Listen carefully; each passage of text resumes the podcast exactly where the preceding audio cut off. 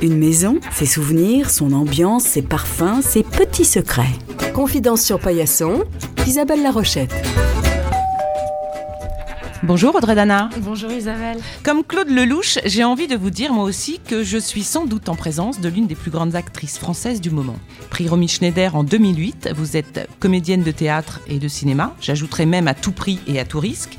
Femme engagée auprès de l'association Parole de Femmes, vous êtes reconnue hyperactive, débordante d'énergie et sans langue de bois. Vous avancez dans la vie comme sur un ring. Petit clin d'œil au passage pour cette pièce de théâtre où vous avez été époustouflante et dans laquelle vous nous avez mis KO par votre performance. Scénariste et réalisatrice, vous vous employez à rendre les femmes du 21e siècle belles et rebelles, sans aucun tabou. Vous les revendiquez libres et expressives. Nous nous sommes toutes reconnues sans aucun complexe dans cet hommage à la femme moderne qui est votre film pétillant sous les jupes des filles. Merci d'avoir accepté cette invitation, André Dana, pour ce moment de confidence sur Paillasson. Mais aujourd'hui, ce qui m'intéresse particulièrement chez vous, c'est votre intérieur. Dis-moi où tu habites et je te dirai qui tu es. Sa maison est en carton, pirouette, cacahuète. Confidence sur Paillasson. Une personnalité nous raconte son intérieur. Ces escaliers sont en papier, ces escaliers sont en papier. Vous l'avez compris, nous allons parler de votre lieu de vie, de votre cocon. Quels souvenirs gardez-vous de la maison familiale? Et on a eu plusieurs maisons familiales, on a beaucoup déménagé. J'ai le souvenir de mouvements. Il y a eu une maison qui rassemble énormément de très très bons souvenirs, qui était vraiment la maison familiale euh, comme j'aime, quoi, avec de la pierre et puis un petit marais dehors et puis une rivière au fond du jardin et puis des arbres fruitiers. Voilà, ça c'était euh, un endroit que j'ai adoré, qu'on a quitté pour partir au, au fin fond de la Beauce dans une maison où là ça a été vraiment une autre histoire parce que c'était une ferme complètement délabrée. La dernière fois qu'elle avait été habitée, c'était pendant la Deuxième Guerre mondiale. Et puis, euh, il n'y avait pas d'eau, pas d'électricité, rien, mais beaucoup de promesses. Et en fait, des promesses qui n'ont jamais vraiment été tenues. Donc, j'ai vécu dans cette maison qui s'est construite, mais vraiment euh, petit à petit, sans jamais d'ailleurs arriver à, la finaliser, à avoir une maison euh, digne de ce nom Mais qui faisait les travaux? Des mecs engagés au black, très souvent qui partaient avec tout le matériel qui avait été acheté. Mais c'était intéressant parce que je, je vivais dans une maison où il y avait euh, à la fois des pièces complètement terminées, d'autres en travaux, d'autres pas du tout commencées. C'était très baroque en fait. Une cuisine par exemple complètement dingue avec une, une table pour 25 personnes construite autour d'une poutre centrale et puis vraiment euh, juste au-dessus euh, une espèce de grenier dortoir dans lequel on dormait avec de la laine de verre apparente, pas de enfin c'était très étonnant quoi. Et cette maison existe toujours? Alors elle a été vendue aux enchères, je ne sais pas ce qu'elle est devenue et je, je m'interroge beaucoup d'ailleurs, je, me- je me demande. Vous repartiriez euh, là-bas pour voir ou Ouais, je pense que c'est un truc que je vais faire un jour. ouais. D'accord. La fonction première de notre habitat est de nous protéger. On dit que c'est le prolongement de soi-même. Qu'en pensez-vous? Alors moi, j'adore euh, le parallèle en fait avec euh, le logement et l'intérieur euh, parce que je suis viscéralement en accord avec ça. Par exemple, quand je déménage, je, ne vais pas dormir jusqu'à qu'il n'y ait plus de carton en fait. Ça peut prendre trois, quatre jours. Je dormirai quoi, une heure, deux heures, ce qu'il faut juste pour survivre. Mais je ne peux pas respirer si, si mes affaires sont encore dans des boîtes en carton. Et justement, la notion de pas fini m'est insupportable. Après, mon intérieur, euh, je crois qu'il me ressemble.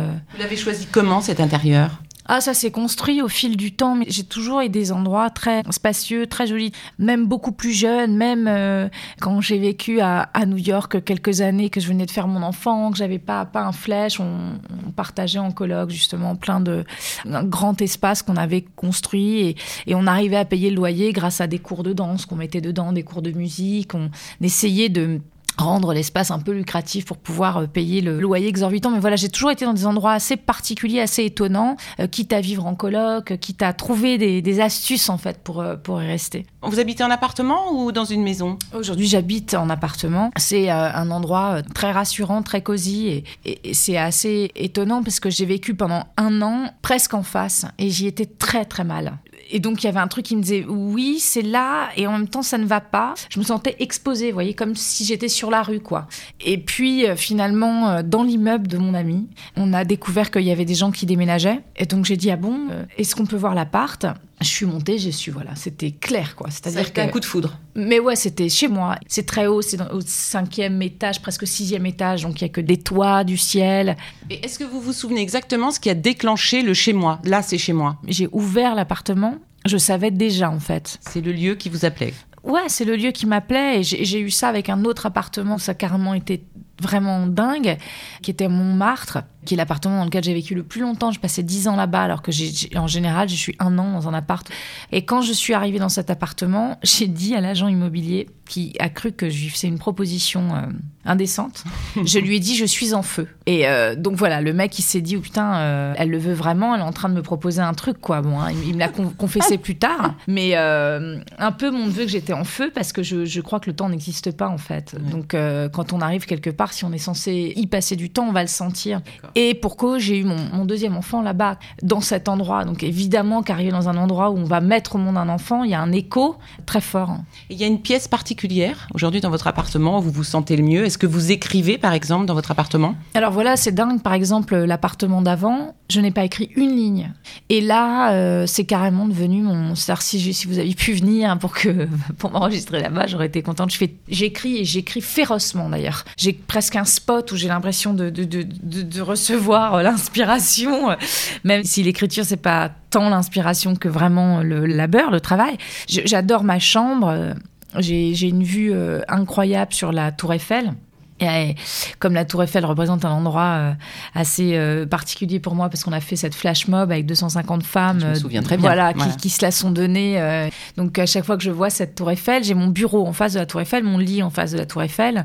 Ça c'est très inspirant. Et ensuite j'ai la chance d'avoir un très grand salon avec un balcon et, et ce qui est très agréable, très très grand en fait, quasiment tout l'espace de l'appart est dans le salon. Du coup, gros brunch famille, grosse traînerie avec les gamins. On peut, il y en a un qui bosse, l'autre qui joue, l'autre qui fait, voilà. Et alors, est-ce que vous êtes plutôt genre appartement feng shui ou euh, le désordre, c'est la vie? Alors, je suis un mélange des deux, en fait. Non, je suis très feng shui. C'est-à-dire, je sens quand quelque chose n'est pas à la bonne place, euh, voilà.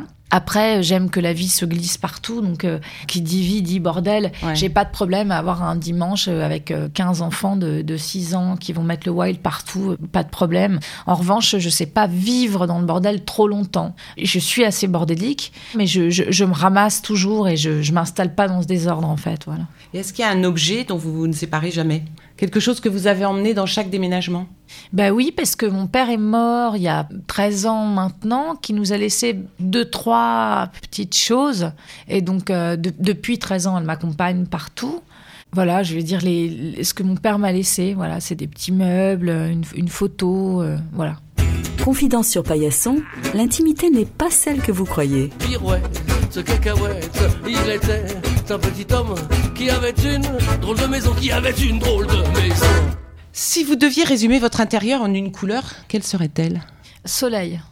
Jaune, Non, orange. orange. Ouais, du coucher, du soleil. Hmm, c'est Voilà. chaleureux. Ouais. Et si c'était un plat? Alors, on n'a pas du tout parlé de cuisine, je ne sais pas. Est-ce que vous êtes quelqu'un qui cuisinait? Ouais. Moi, je cuisine euh, très utile. C'est-à-dire que j'adore les tambouilles pleines de bonnes choses à manger avec des épices super et que des fruits et des légumes. Et je fais des mélanges un peu fous. Je rallonge le tout au thé. Bon, un jour, mon, mon grand garçon, on lui a dit Qu'est-ce qu'elle te fait à manger ta maman? Il a dit De la bouillie. Euh, non, c'est pas de la bouillie. Mais donc voilà, euh, je suis très bouffe, Voilà. mais je ne m'encombre pas de la présentation. Voilà, je suis pas cuistot en ce sens du tout, du tout, du tout. Donc si ma maison était un plat, ce serait, euh, ce serait un mélange entre le bœuf bourguignon et, euh, je sais pas, euh, enfin une espèce de, de, de rempli de... euh, Voilà. Vous êtes une maman gâteau? Pas tant que ça. Je fais un gâteau qui est le seul qu'on m'a appris quand j'étais petite. Euh, c'est les brownies, mais je les fais vraiment bien et c'est le gâteau que je fais, c'est tout. On viendra vous voir la semaine prochaine. Audrey Dana, pour résumer en quelques notes l'ADN de votre lieu, vous nous avez apporté euh, ce morceau de musique. Je vous laisse euh, nous citer ce morceau. Trustful Hands. Et pourquoi ce choix? Quand on me dit mon intérieur, je pense à mon intérieur, à moi, dans ma tête. hein. et en effet, mon logement est la prolongation de ça.